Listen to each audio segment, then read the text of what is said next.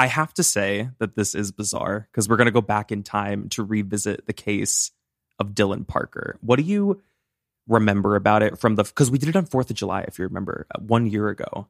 Do you remember anything? Oh my god, I forgot it was Fourth of July. Well, I always I think that's back, the yeah. episode where I know I had a Wawa Yes, or I had like a big gulp.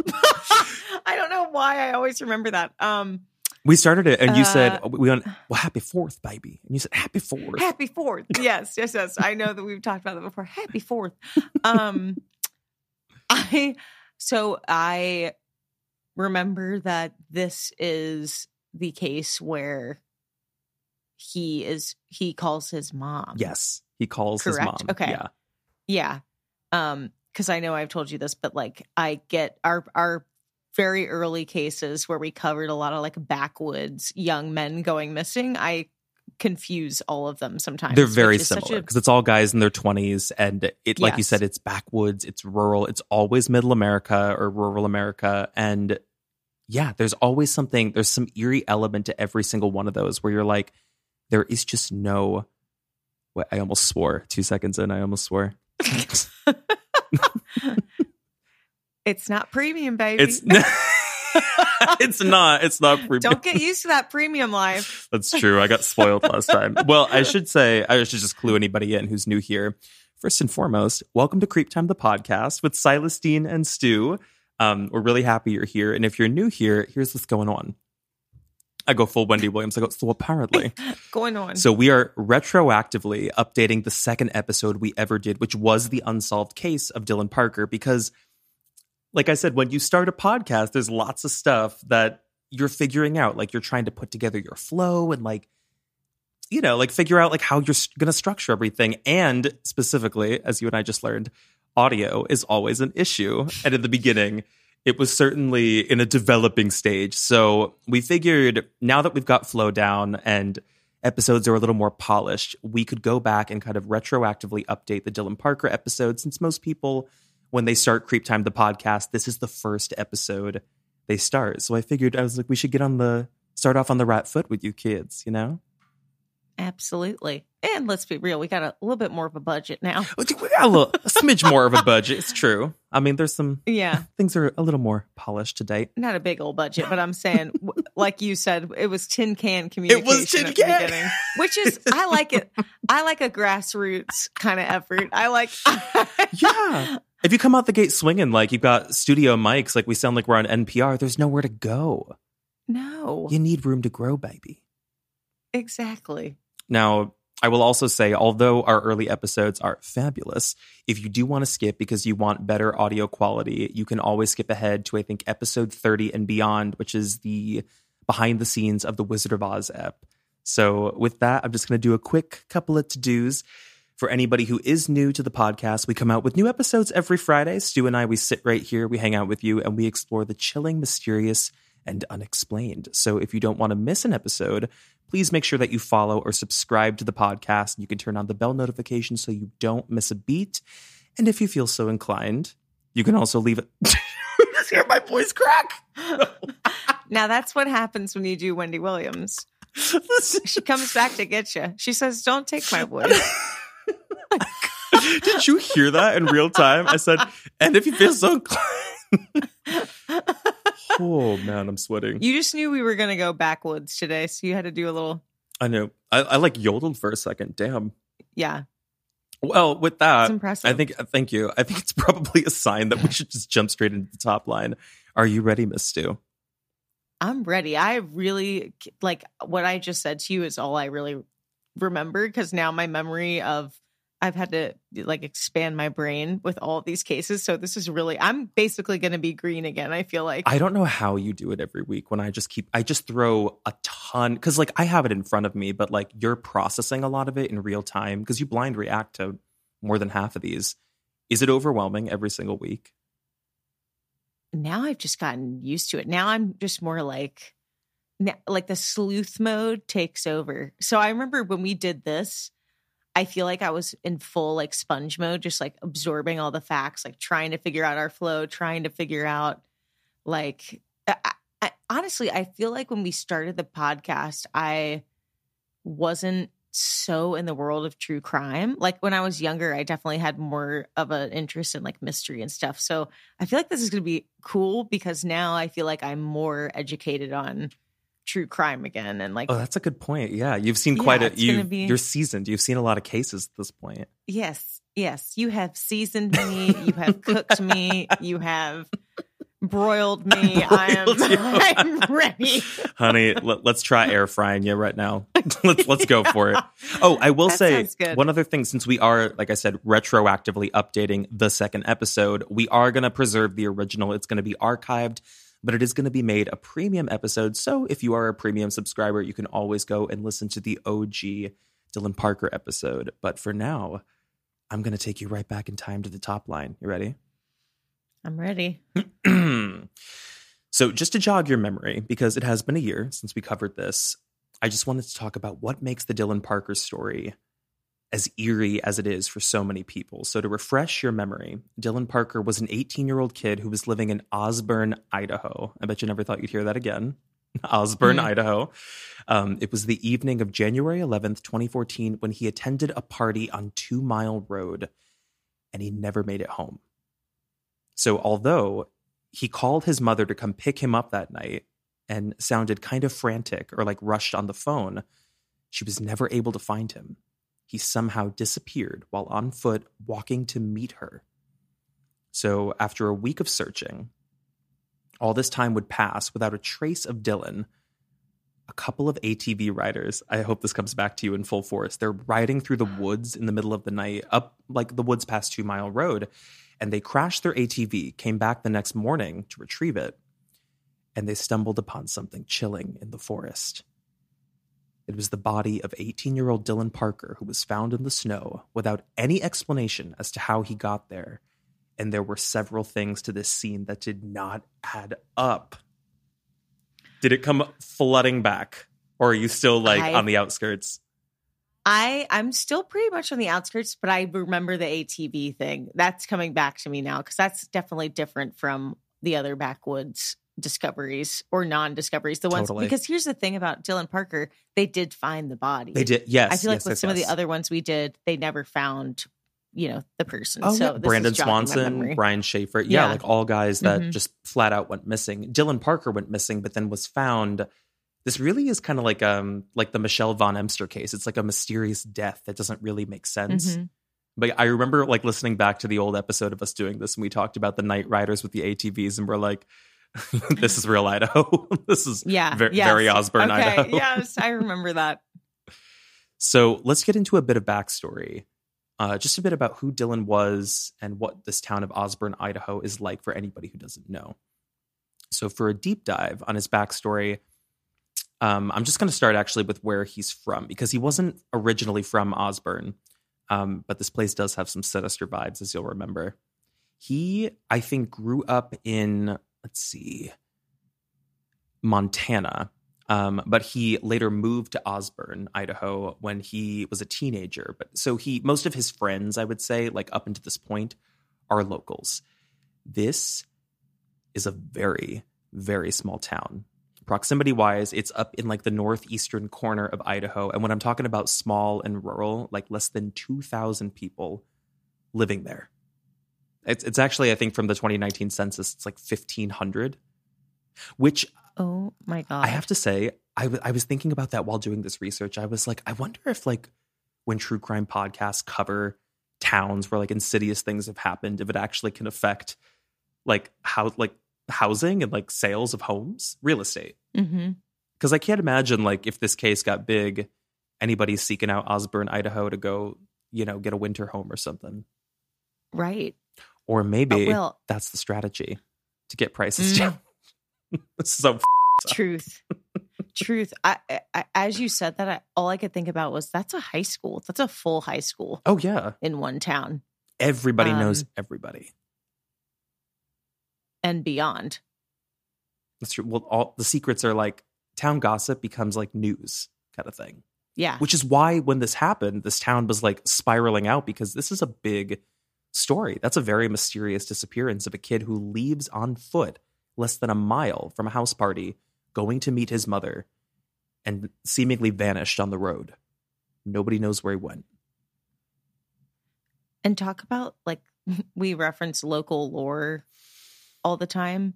Talk about local lore. I mean, if you're uh, in a town that small and nobody is putting things together to come up with a storyline of like what happened and nobody can figure out like where he went, Mm. that's that's weird. Because I feel like most of the time in small towns they're going to come up with a like story that everybody kind of sides with and everybody believes even if it's not true. And the fact that people were just like we don't know what happened to this kid Well, is so eerie. I, I told you when I first did this case, I did a lot of digging with some of the locals. Actually, I was seeking out that local lore because I was like, oh, because like like we say, there's always three versions of the story: the police, the press, and the locals. So I was like, I want to know what the locals think, and there's a pretty firm consensus that something shifty went down here that maybe the cops know about. So I'm going to get into some of the theories with it, but I just wanted to give a little bit of context about where we're at, who Dylan Parker is. Actually, I should give a little bit more about Dylan Parker. So, just for a quick rundown about who he was, like I said, he didn't live in Osburn for his entire life, but you know, he was just uh actually he had just graduated high school and I couldn't find out in the research even back when I did it last year if um he had any plans for college uh or maybe the military. I did find pictures of him if you remember this with a little um name tag on his shirt that said cadet. So I wasn't sure Mhm. if he was in a recruitment program or maybe he went to like a military camp or something. But I, I just couldn't find anything further on that. But that's really all the context you need before we get into the meat of the case, which is the night of. Do you remember the timeline of this? How this went down? okay, help me because I'm I'm I don't want to conflate. I know. I didn't mean to other make this a test where I'm like, do No, you know no, no. the It's timestamp of for my memory? it keeps me youthful. Um, is this the one where he went to the party hmm and ah, no, I'm I'm confusing it. I thought that perhaps he was kind of in a rough crowd and then he left and then maybe people thought he got followed. I mean, that could certainly be a theory. I don't think he was a part of a rough crowd. Hold on. I'm already choking. This is why I shouldn't drink on this podcast. Um, he does leave the party, of course. Um, this is right after midnight because he's walking to go meet his mother. He, as far as we know, and from all the witness testimony at the party, he left alone, which is what makes this strange. okay. Yeah, but again, nobody at the party could corroborate that he had any issues with anybody at the party. Like there was no one who was like, yeah, he left like in a heap or like he was fighting with someone or he had beef with this guy. There was nothing to suggest that anybody would have been after Dylan Parker. Although there are some details about the final call with his mother that seem kind of off. And I'll get into it with the timeline, but it, he was kind of, he didn't overtly say something's wrong but he was kind of indicating with his voice like there's some urgency that I need you to come pick me up for whatever mm. reason. So what happens on the night of January 11th? I'm going to take you back to the scene of the evening. So we're in Osburn. It's the dead of winter. It is a cold, snowy night on the night of the 11th. And there's a bunch of local teenagers who are attending a house party up on Two Mile Road. Now, the area, if you remember, it's kind of up near like the woods, like the backwoods, I would say, of this town. The whole town is very rural, but there is a main strip where, you know, like cars would pull off if they were passing through from town to town, county to county. This is far away from that. It's kind of difficult to drive in in the snow. So Dylan, while at this party, he's in contact with his mom for the entirety of the night. He's texting her and he's kind of like coordinating with her about times, like when she's going to come pick him up. And from the investigation that would later come out, they checked his uh, his phone communications. I think he had twelve communications total, back and forth between nine to midnight with his mom, coordinating on the pickup. So let's just talk for a second uh, about why maybe he would have been speaking with her as often as he was, or like what kind of I don't know if that indicates something. Do you know what I'm trying to get at? Like for someone that was planning so diligently with their mother that they were going to get picked up at a certain time, for a lot of the conspiracy around this, where they're like, well, clearly he was at a party, so he must have like he was intoxicated or he took something.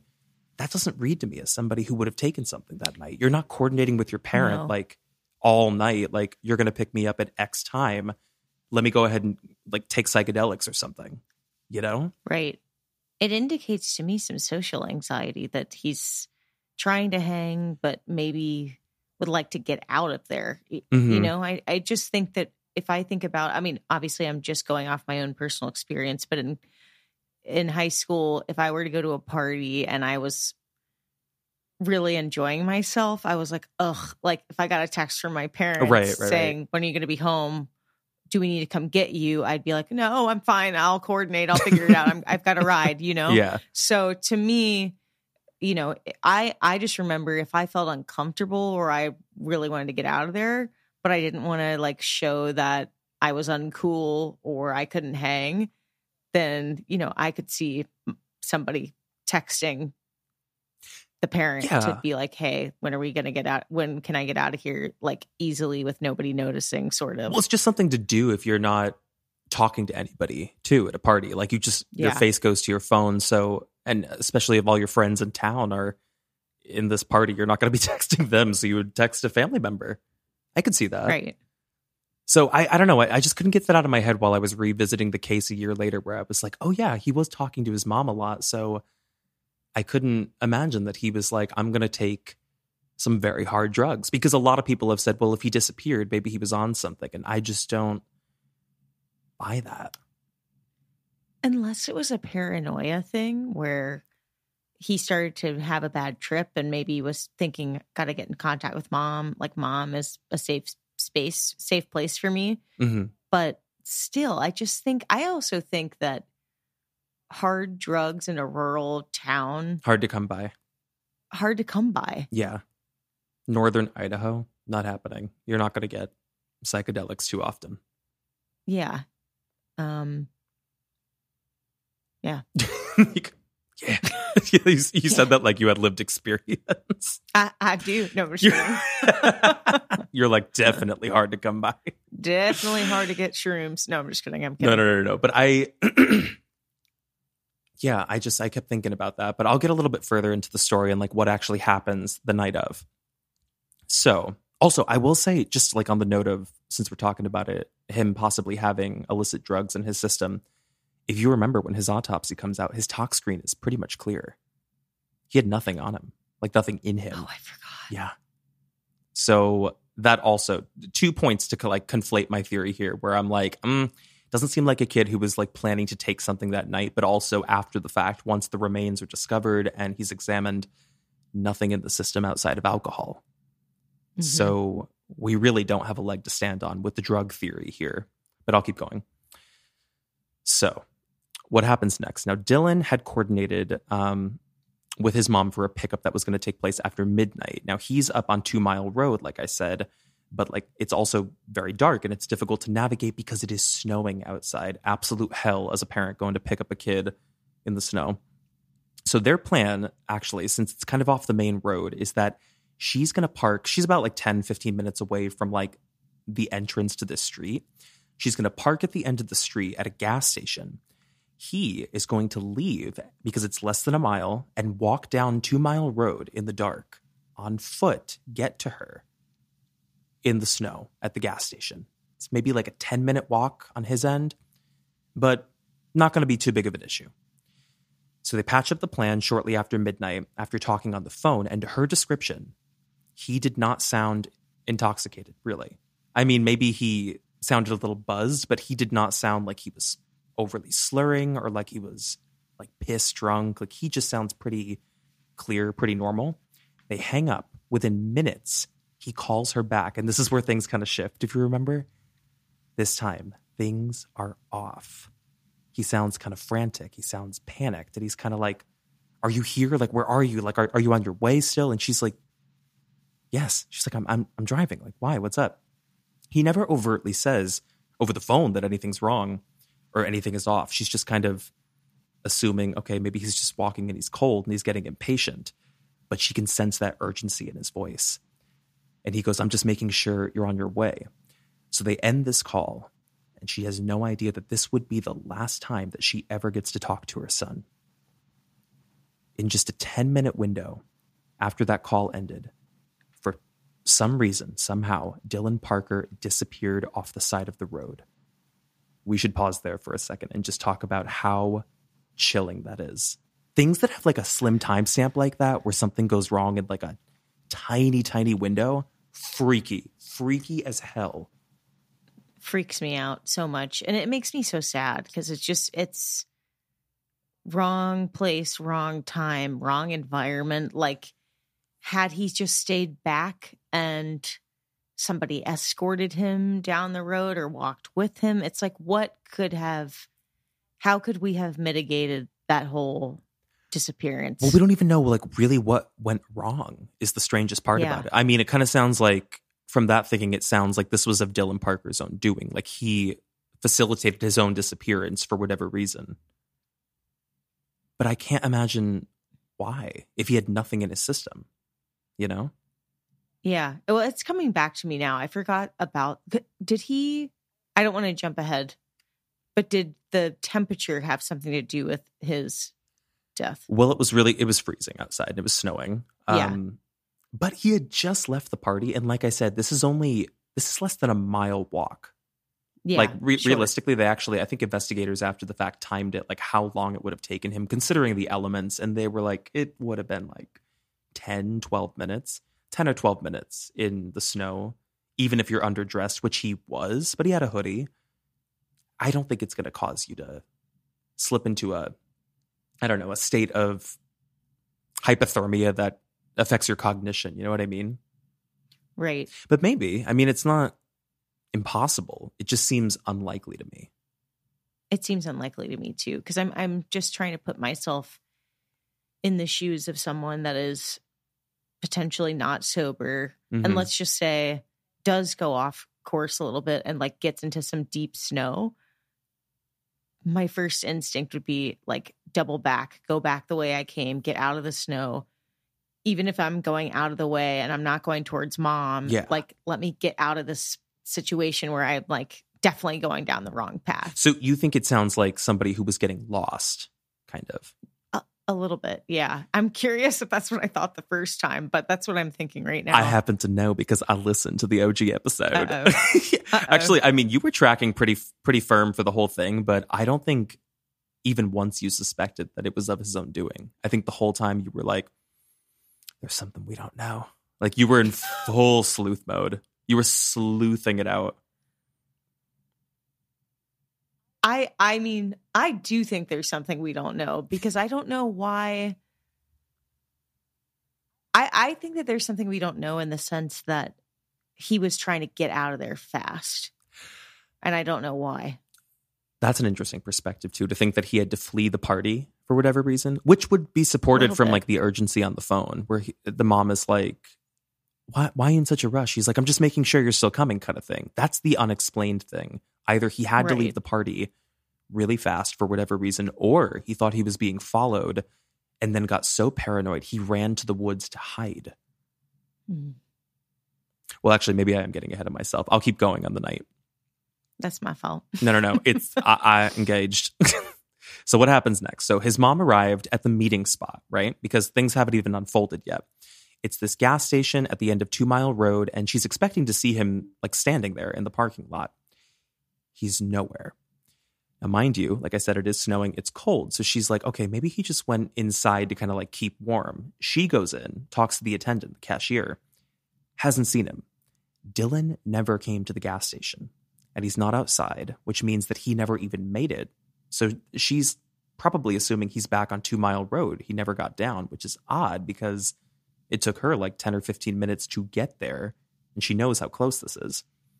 So this is, I think, when like a sliver of the panic starts to set in that maybe something might have gone wrong because she starts trying to get a hold of him to call him. He's no longer answering his phone. This was the thing I forgot about with this case. The phone is on, Stu. Phone is on. Talked to him 10 minutes ago. Still ringing. He's not answering calls. He's not answering texts. That is odd. Oh, this is coming back to me now. Yeah. And of of course, there's no like immediate camera footage at the gas station that he ever arrived there. So now she's really uneasy because, especially since the phone is not dead, she's like, something could have really happened on that road. So she gets back in her car, puts on her brights, takes her chances. She's like, "F- it, I'm gonna, I'll drive. I, I am getting used to these premium episodes. Damn it. 2505. Thank you. oh, I'm on bad behavior today. Right. You're on bad behavior. That's that's a what's your alter ego's name? Who's my alter ego? Oh, oh. wait, wait, that was an oh, Sleece Deanne. Sleece Deanne. We, Wait, we missed oh, it. We wait, missed that. that. wasn't the first. I know. For Damn for it. anybody who visit when Stu and I first got on, I was talking. I was at Starbucks today, um, like working on my computer because my Wi-Fi is down, and I was there and I kept ordering stuff from my phone, and they never get Silas right when they say the name. So she was like, "Sleece, order for Sleece." so that's that's my alter ego, Sleece Deanne. Sleece Deanne. Sleece Deanne sounds like a raging alcoholic woman. who 100%. absolutely lives in Vegas, but not like proper Vegas, like Henderson, Vegas. And just, just like, like We met Sleece Deanne a couple of times. maybe I met her in the mirror a couple weeks ago when I was like, I'll talk about this later, but like my blackjack problem after you went to bed, I met Sleece Deanne. I looked right in the mirror and I said, There she is. That's her. Oh. Anyway, I forgot what made us start talking about that. It was my fault. Stop blaming yourself. Stop blaming yourself. Well, any new creepers, you'll have to once you get through the whole season, you'll know that Sleece, Deanne, and I went to Vegas. And we will fully recap it on our season two premiere, I am sure. This is but so weird to talk about this. Like, we literally are back in time because this is We're chronologically going to sit as like the f- second episode we've ever recorded. It's just so weird. You've got a lot in so store. happy you're here. know, if you're you, you've got a lot coming us. up. So let's see what happens next. She goes back on Two Mile Road. She's going to take her chances. And because she knows he's not dressed for the weather. So if he never made it and he's not answering his phone, he's he can't last too long out there. She is driving up the road. It's pitch black. Nothing. She starts rolling down her window and she's screaming his name. She never hears a response back. So police are contacted by that night. And surprisingly, actually, this was the episode where we started talking about county. This was like the inception of county police. oh my God. Oh god. That's why the the the original episode has to be preserved. So she called county police and an immediate search would commence, which was kind of shocking because we've talked about this before like how he was 18, like he's still young, but usually when you're 18, police kind of put up a fuss with like a missing persons report, but I think because it was so cold out and she gave the details, she's like, "No, you don't understand. He's on foot and he has nothing on, like no coat." Police jump in. They took action that night. They were very swift. And of course, the first place they're going to source back to is the house. Now, they go back to the house on Two Mile Road because they want to start talking to people to see like what happened. Like, where was Dylan when you last saw him? They pretty much get testimony from all the kids at the party. And according to everybody they spoke with, there was no reason to believe that Dylan had any issues with anybody at the party. And from what everyone described, he didn't seem too intoxicated. I mean, the whole party was kind of casually drinking. Most of them were underage, but he was not he he wasn't piss drunk. He was not beyond what they thought would be okay for him to leave the party on foot. But the question is, where did he go and why? Now, Dylan Parker would never be found that night, and the story of his disappearance kind of ricochets throughout the county and neighboring counties because, like I said, everybody knows everybody, and things like this, as strange as this, don't happen. They just don't happen here. So there are search efforts throughout the town that would continue for the entire week and beyond, with virtually no trace of Dylan or his cell phone, and there are no witnesses that night who claim to see him. After he left the party, he just kind of vanished. That was it. What a, I gotta say, like that's such a nightmare scenario, and I know we talked about that last time, but to have like such a tight window where you just spoke to your son and then not even 10 15 minutes pass he was less than a, a mile away from you and he's gone You were right there. It's like you were, had you just, had it not been snowing, had you been able to get up that road, Yeah. like that's just devastating as a parent. Like you were so close in proximity to him, and yet something went awry where you've, the, it just, the gap grew wider and wider.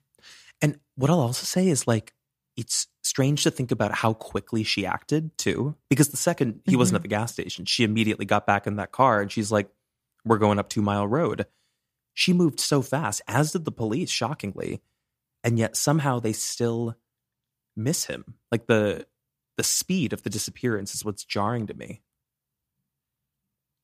I think also what is really eerie about this case is that let's say there wasn't anything nefarious that took place at the party. Mhm. The the person or group of people that saw him like leave the house probably just thinking like, "Oh, Dylan's leaving" or whatever and then for this to transpire like that is just just thinking just knowing that like wait had somebody walked out with him had somebody asked him where he was going like we could have more information Yeah. or have saved him The unsuspecting last moments where people see somebody talk to somebody are always the most Mhm. haunting when I read about these cases. Like to think about final phone calls, like his mom just speaking to him for the last time, or like final words that people say. It's very, I think about the Maura Murray case with that a lot because she, I think, had some some bizarre like final conversations with her family before she disappeared.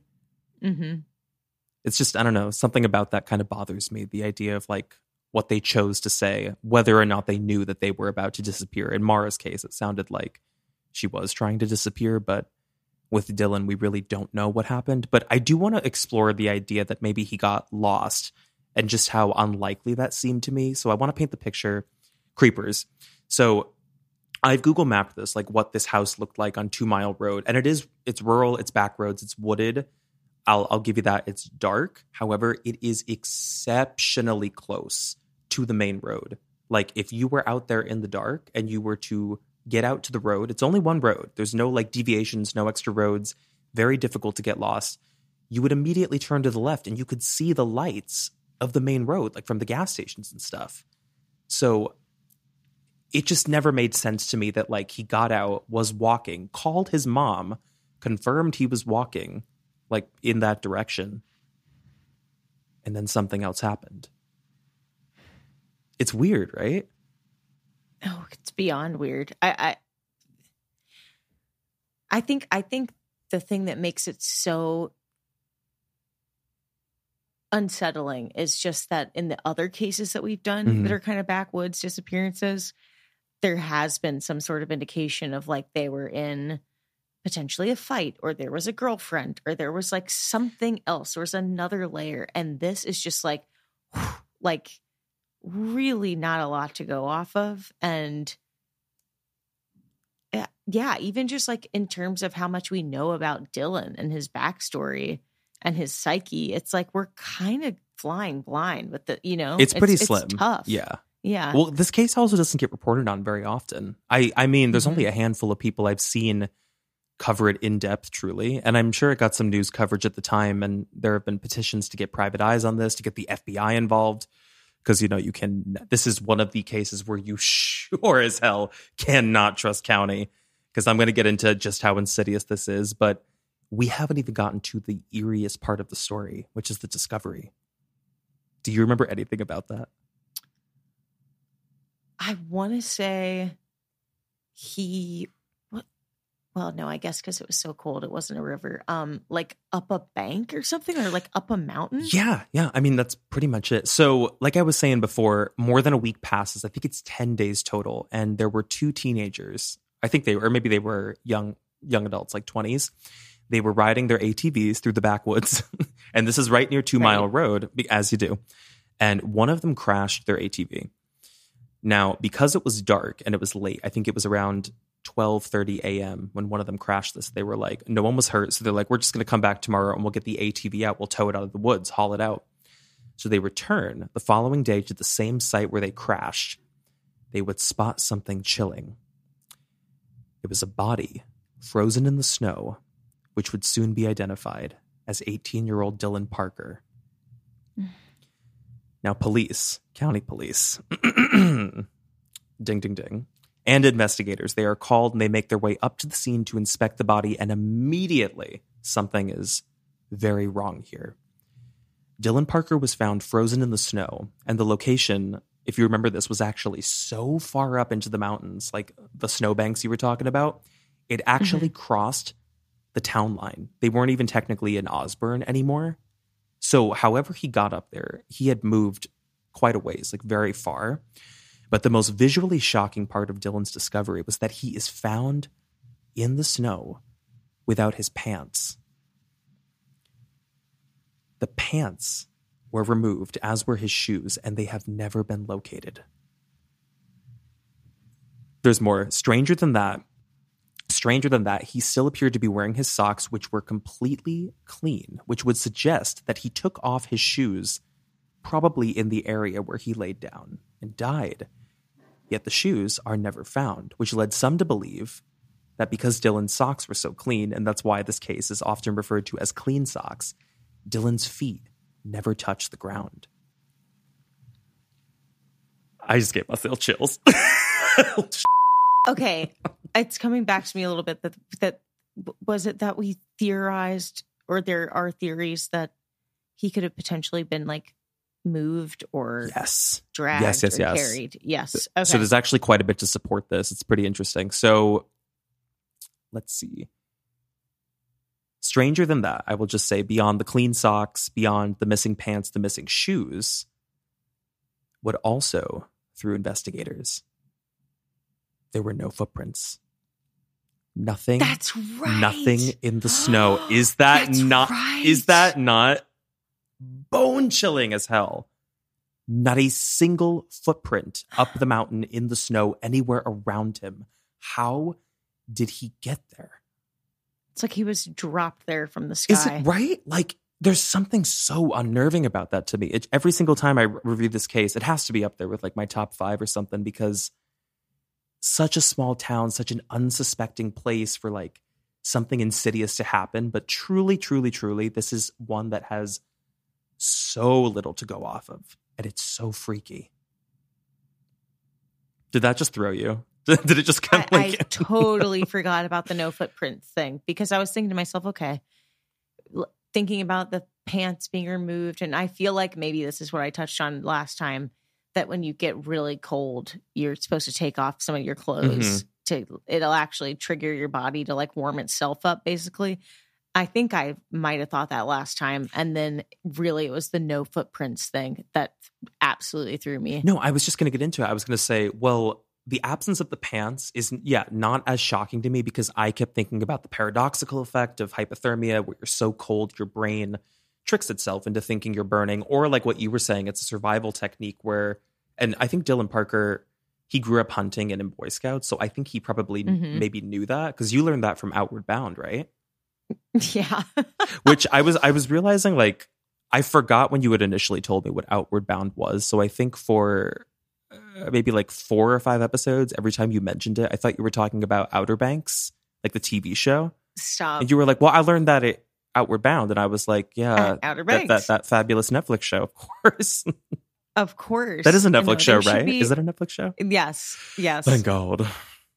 There should be a literal drinking game for the amount of times I mention Outward Bound on this podcast. Do you know how quickly we'd be sued for for alcohol intoxication for stomach Oh my pumping? Like- I know.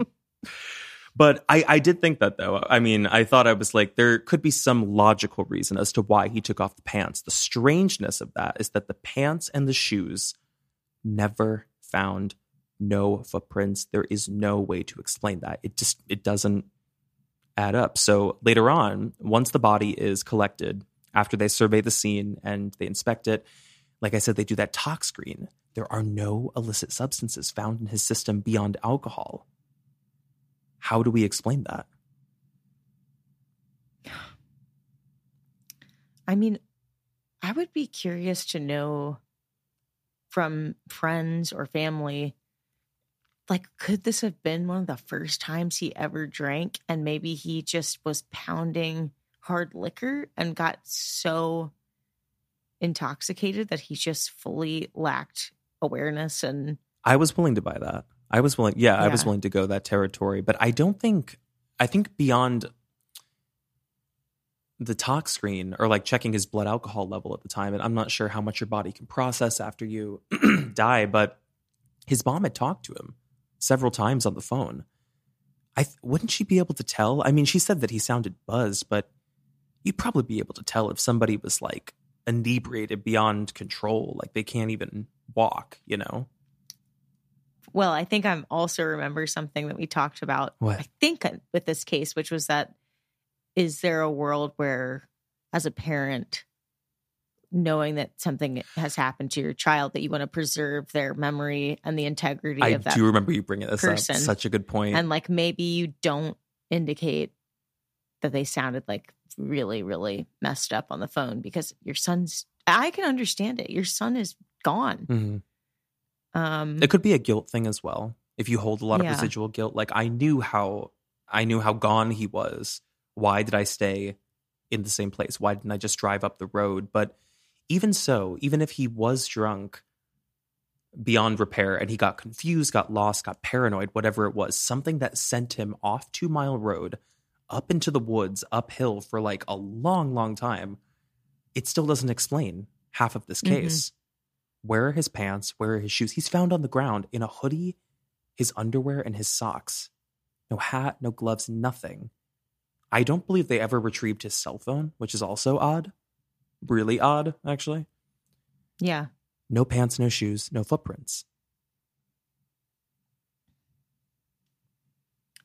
I sound. I I, feel like I'm I'm- interrogating you. I'm like, what's the answer? no i'm no i feel like you and i are are with the uh like i'm envisioning us in like an investigative show where we've got the bulletin board we're pulling the we're putting the push pins in the cork board and drawing the line you know the taking the thread Oh, why didn't we do that for a photo shoot? Oh my god! oh my god I'm gonna figure that out. we still can We, uh, Bybee, anything is possible.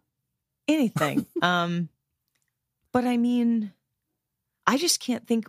What is the logical explanation for no footprints? Well, Had, had it snowed again? We'd originally thought that. So I, when I went back, we were like, well, it probably just snowed over. And a lot of people on TikTok said that they're like, the snow just filled in the footprints. But I talked about this last time because I was curious about that. And I'm like, well, you know, what do you do in the world of forensics when like you're looking for footprints, there's nothing and it snowed? You can still find footprints. It's a process which I think I referred to it as um, forensic casting. And even if footprints in the snow have been snowed over, even if they've been partially melted, you can still usually find some kind of a trail, some kind of print, because it's not even just the scene around him that has no footprints. There's no trail anywhere on the mountain. Even the places that are covered by trees, like there's nothing there to show like how Dylan Parker got from point A to point B. It's it's And bizarre.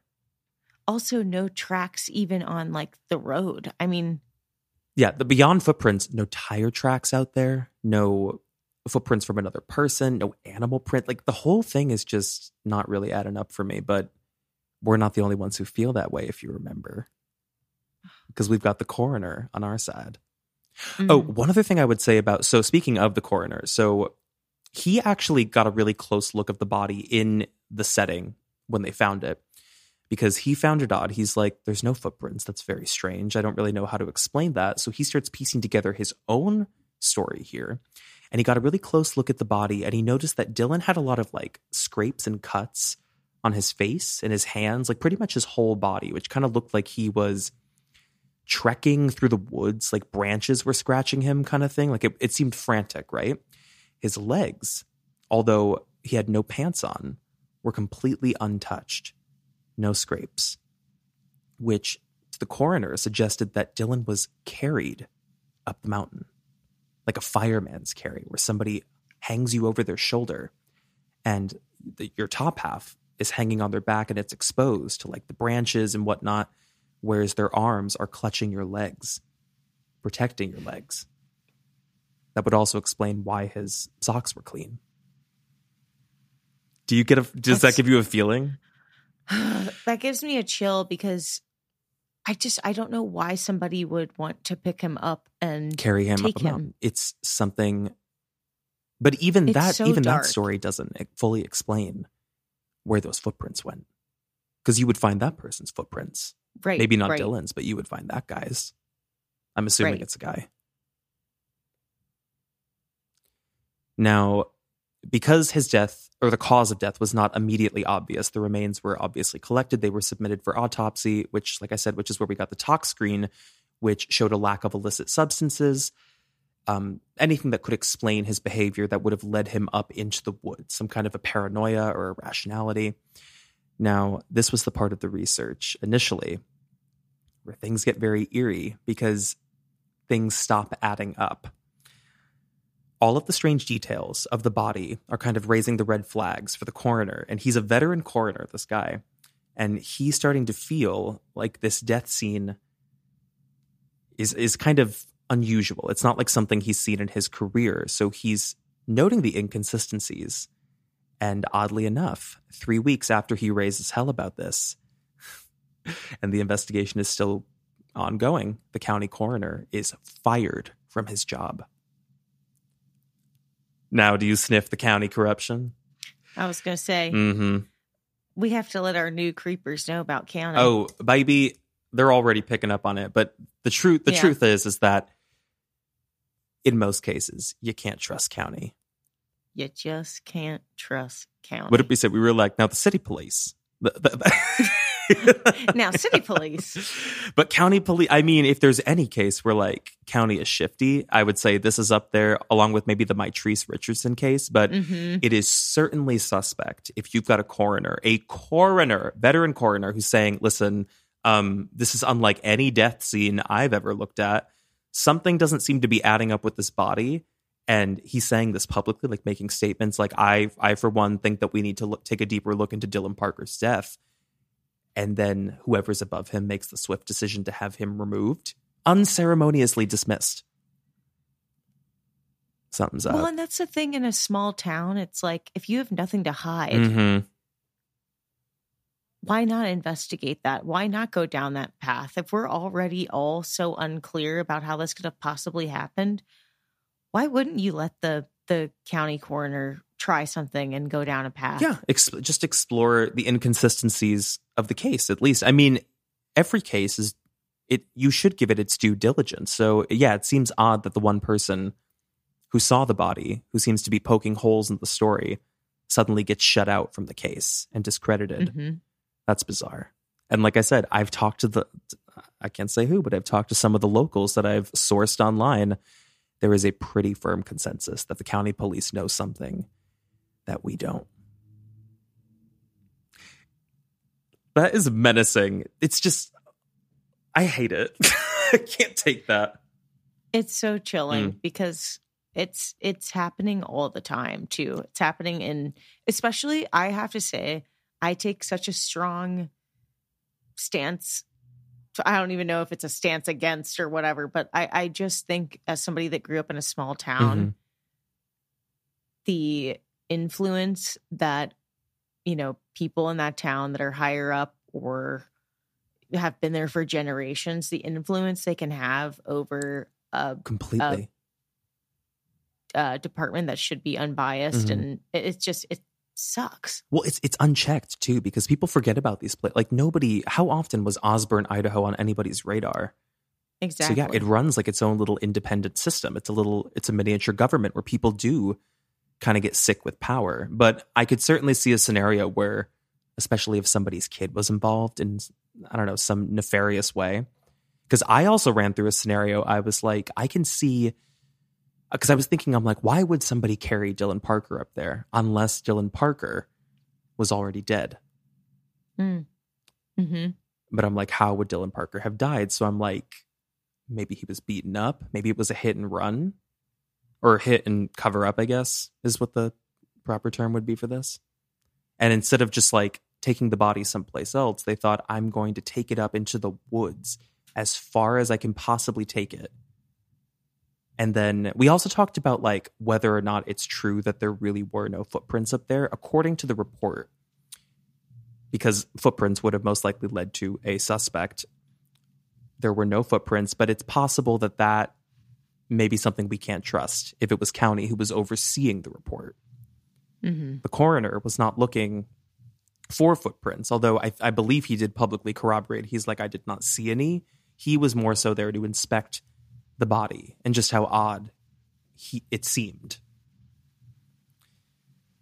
So, where does this go next? So, let's talk about what comes out publicly in the, the, investigation. So, the official cause of death was listed as hypothermia and exposure, but the problem was that before the coroner was fired, he starts kind of stirring this pot because he's sounding the alarm. He's saying, listen, there's more here that you guys are ignoring. And he said, in his opinion and decades of experience, the injuries presented on Dylan Parker's body looked consistent with someone who was carried up into the woods by another person and that their clothing was removed by hand by someone else. This still was not an explanation for the supposed lack of footprints, like I said, which, again, we are trusting the county sheriff that they were honest about that. But the coroner said there is just no act, like reasonable explanation for the massive amounts of like cuts and scrapes on his face and his neck and his hands, and yet his legs are untouched. It just doesn't make sense.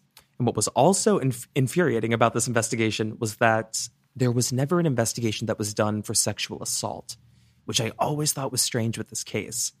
Because a lot of people, when we first, um, when I first covered it actually on TikTok, and when we first did the original episode, the absence of the pants, people were like, he should have been examined for signs of sexual assault.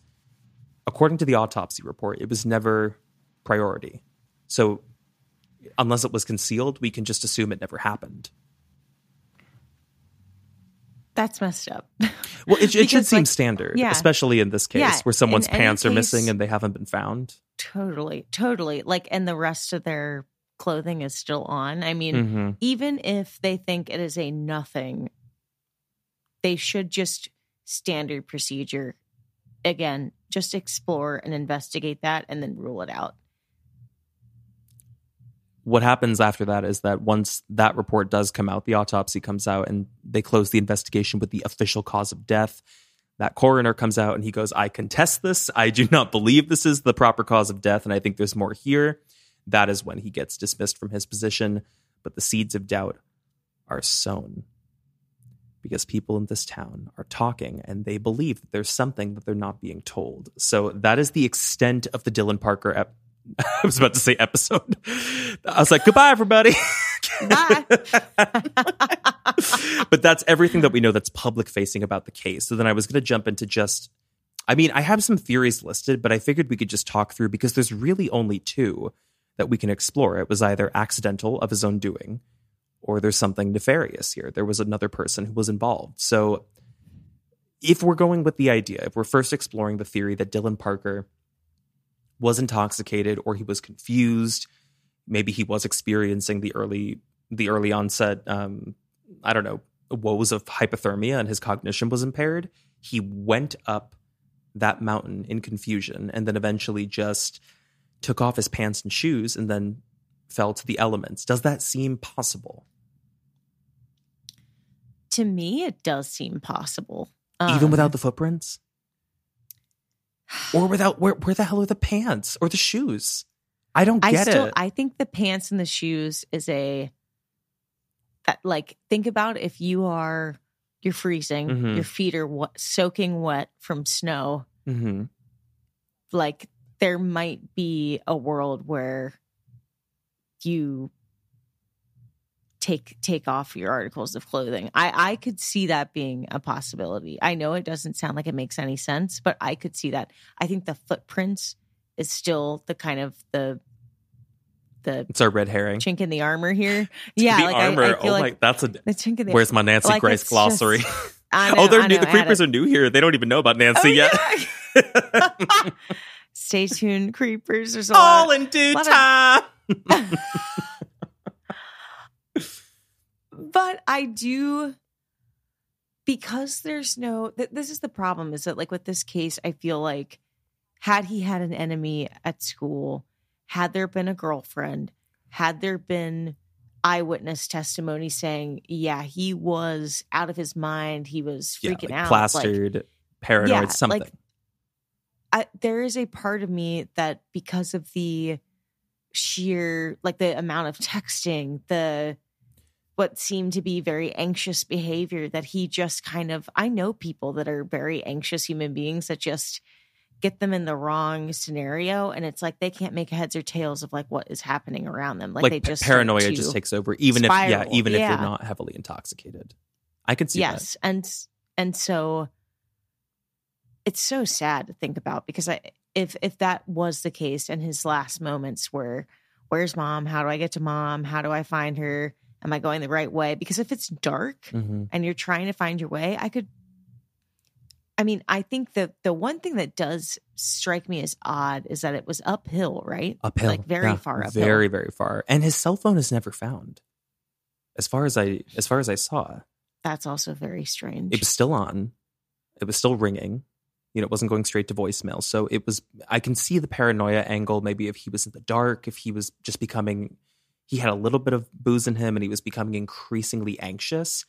But you would think at a certain point he's gonna try to call for help, you know. but but his pants were never found. Pants were never found, shoes were never found, and as far as I read, cell phone is never found. Which to me What if his cell phone was in his pants? I mean, it's very possible, but even so, that one thing doesn't explain the other. I mean, the pants, like, if you're searching the woods where somebody most likely had a singular track where they were going uphill and those pants came off at some point, even if it was far back from where the body was found, you're going to find something. You have to. Mm-hmm. Like, animals aren't going to go for those pants, they're just going to be there. yeah, I mean, it's possible it could have been a lack of resources and maybe the pants are still out there somewhere and it's just something to be discovered. If so, that would No, put that would put a lot of the case though. to It's bed. very odd. It's very odd that those are just gone.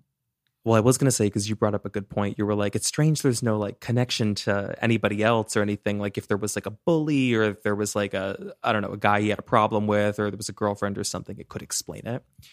There is quite the connection in this town. Do you remember that? No, Osburn has a pretty insidious history right around this time. There's about a five year window where there were a number of high profile deaths of teenagers in this area, mysterious deaths. In fact, the first of the four that I know of um, was a girl named Brianna Cook. Do you remember that?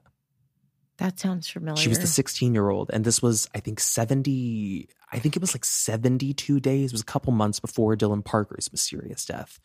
She, coincidentally, in the winter, was also out at a party on Two Mile Road. So she was at this house party. At, I think her sister was there as well, and her friends. She stormed out of the party sometime around midnight, left, and nobody really knew why. Like, nobody knew the context of why she was leaving went back to her dad's house.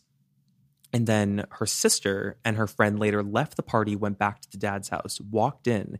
He's already on the phone with 911 because he just found Brianna Cook hung in the house at the bathroom. Wait, I remember that. Yeah, I remember yeah. that. So this is what's insidious about her death.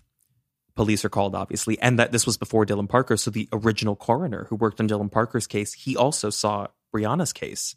So he showed up, and this is what's strange. She was tied with an extension cord around her neck, and it was tied into a knot that allegedly her parents and her sister said she did not know how to tie. It's like a sailor's knot Mm. something weird. And then when the coroner showed up, he noted that she had some strange wounds. He did not perform the autopsy, he was just the coroner, but he inspected the body and he was like, I noticed wounds on her hand, I noticed wounds on her lip, and I noticed a cut on her forehead, which he saw before she was cut down. Because that this is why that's significant, because eventually when the police report comes out, they talk about those wounds and they were like, We cut her down from the extension cord and she hit the floor, which is what caused the wounds.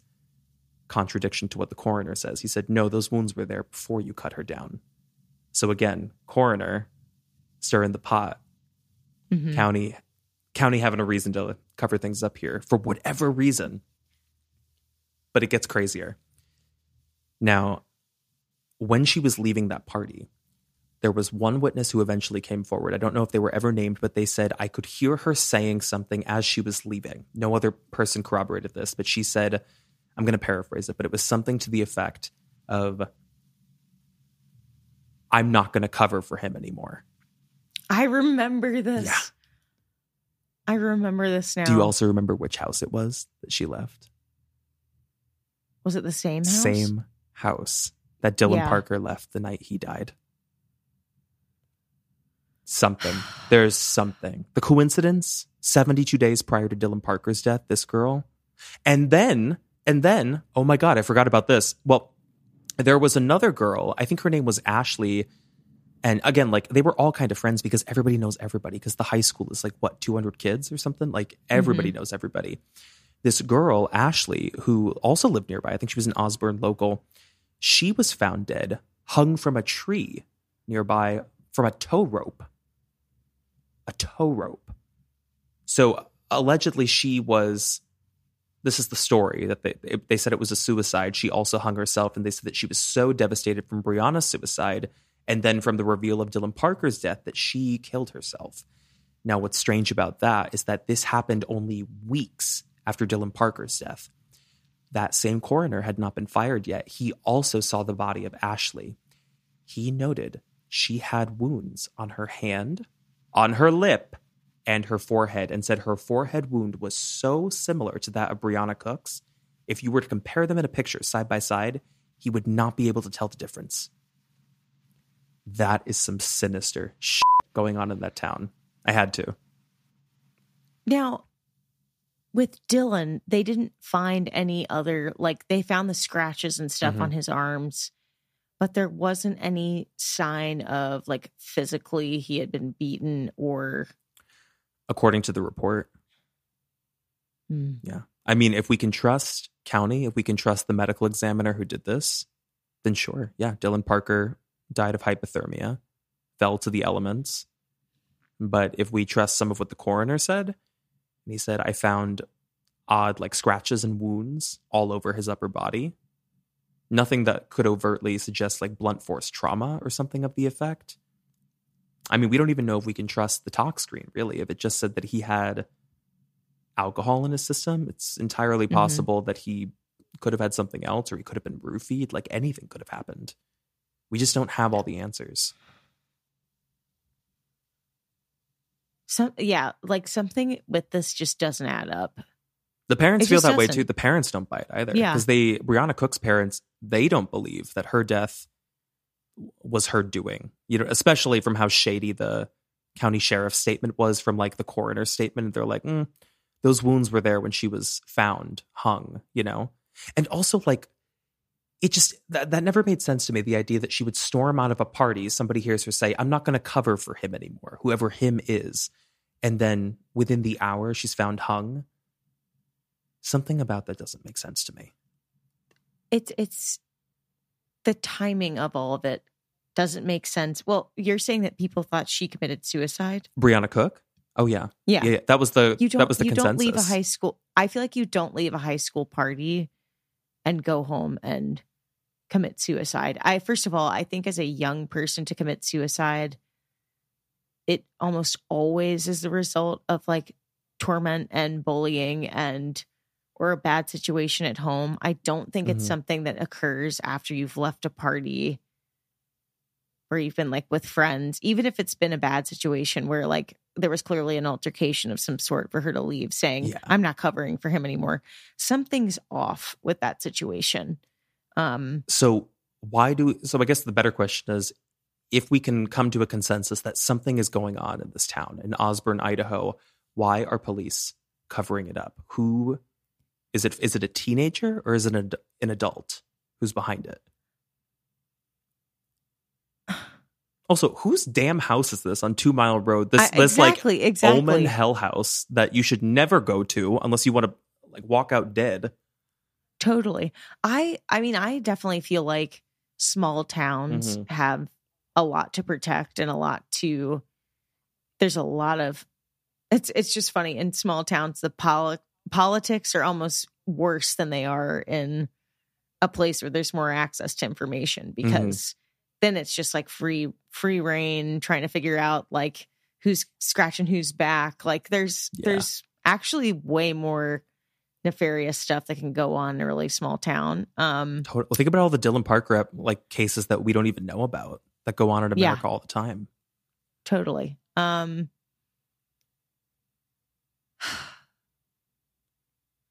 the other thing is with Dylan, I just think as a parent, there's no way I just spoke to my kid 10 minutes ago Mhm. and he somehow is now up a bank frozen to death It's haunting. I It's just- so haunting. and not answering my phone calls. I just don't think if because I'm actually going to like disprove my own theory about him being super super anxious. Mhm. If he's super super anxious and that's why he's getting lost, wouldn't he be calling his mom like 5, 10, 12 times to try saying, to figure yeah. out where she yeah, is? I was I was like if he was in contact with her like what 12 different times between 9 to midnight and then all of a sudden and he was like "Oh, where are you? Are you coming to get me? Are you on the way? Like clearly he sees her as like you're my resource, you're my way out. yeah. No matter, you know, whatever happened to him that caused his paranoia to spike if he thought he was being followed in the dark or like something, you know, it just makes up something in his head. Yeah, I just don't get it. Like maybe you hide in the woods, but you don't go miles up the woods in the dark. Like that's terrifying. hmm I just I don't I don't see any explanation for that, but beyond that, I also don't trust because I don't trust this town because I can't imagine why you would feel the need as the sheriff's department or whoever's in charge of this to fire the coroner for questioning this.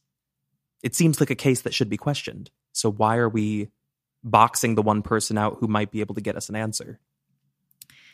Because maybe now that there's a track record of multiple teenagers dying, that they don't want to. They don't. They don't want to. You know, incite, I guess, some fear in the town or panic or admit that there's something wrong here, that there's something going down. do you, does it feel like it could be somebody who's around their age. Like it was somebody who was probably like 18 19 yeah.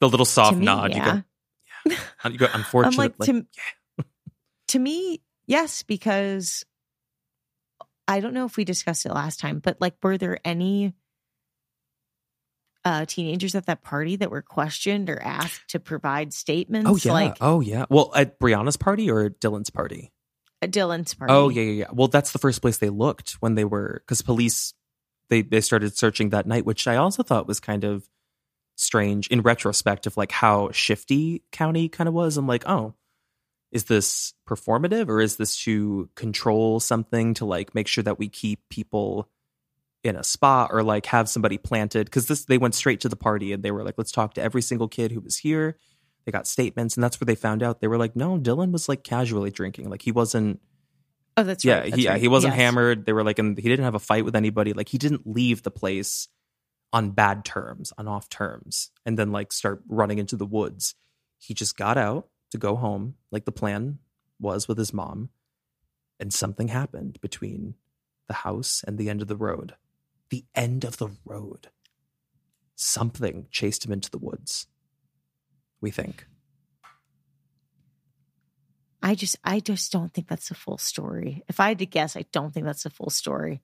I'd be curious. It would be. I'm so mad I didn't do research on this. I don't even know how I would find this out unless I talked to some of the locals. But I actually don't know very much about who owns the house on Two Mile Road, Mhm. like who lives there. Because if we are assuming, I mean, obviously there's a teenager who lives there because they were inviting, you know, teenagers to these parties. I wonder who their parent is, Yes. and I wonder if they're in law enforcement.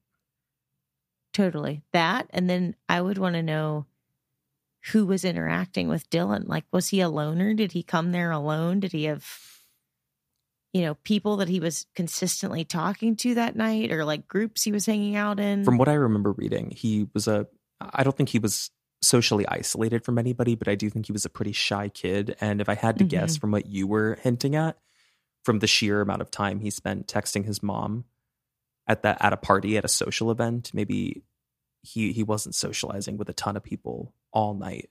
But I could be wrong, you know? Mhm. Do you think Nancy would ever pick up this case? She does love a rural. She loves a rural, teenager filled young. She loves a young person case. Mhm. So I could see her picking this up. She does let you know she's gonna be at Crime Con. Did I tell you that? no. Yeah, she's- this year. Yes, she got the invite. We did not. But I have to say, because I, I still want us to go to CrimeCon, I was Yeah. looking at their lineup. I thought their lineup would be like people like like true crime podcasters and like commentators, people like Nancy, you know, people who talk about they're the storytellers of the cases. No, Sue, it's families of victims. They're the special guest. Isn't that strange? that feels kind of I know. tasteless. Yo, but I was well, I was like, maybe there's a scenario where like the I don't know, the POV is like they're going there as like spokespeople to like, you know, to give like platform to the case, you know, or to like tell our story. Kind of like I don't want to say motivational speaker type, but you know what I mean? yeah, yeah. I could see that, but like it just seems like a strange idea to hold a conference. I just threw CrimeCon under the bus. But I'm like, I know. Well, my fault. I said tasteless, but it, more so, I mean, it seems Just- it's hits strange though, doesn't it feel strange? yeah. I guess I guess I would only support it if those victims' families felt like they got some closure or comfort or support within that community, and that's why they wanted to be there or spread the word about what happened to their the victim. Um, It just seems like a But- it would be odd to make families kind of relive the trauma and then Yeah. have them like field questions from an unvetted like a random group. totally. CrimeCon, if you're listening, please, please. I mean, CrimeCon does cruises. That's the thing that I also can't get out of my head. Like the CrimeCon, the crime cruise. Like inviting victims' families for like a cruise expedition with like people coming to a con seems strange to me.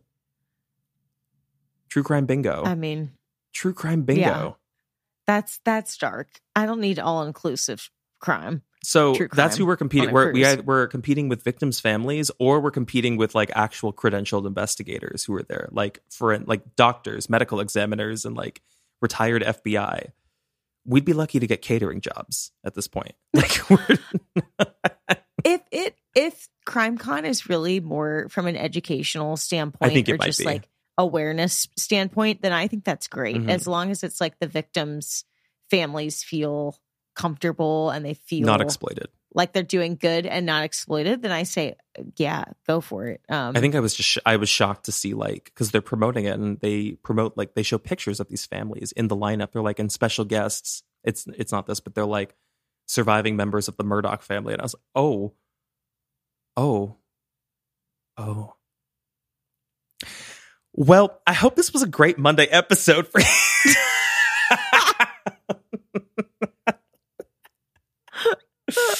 Stu, any last thoughts on the Dylan Parker episode? That was that was a trip to revisit.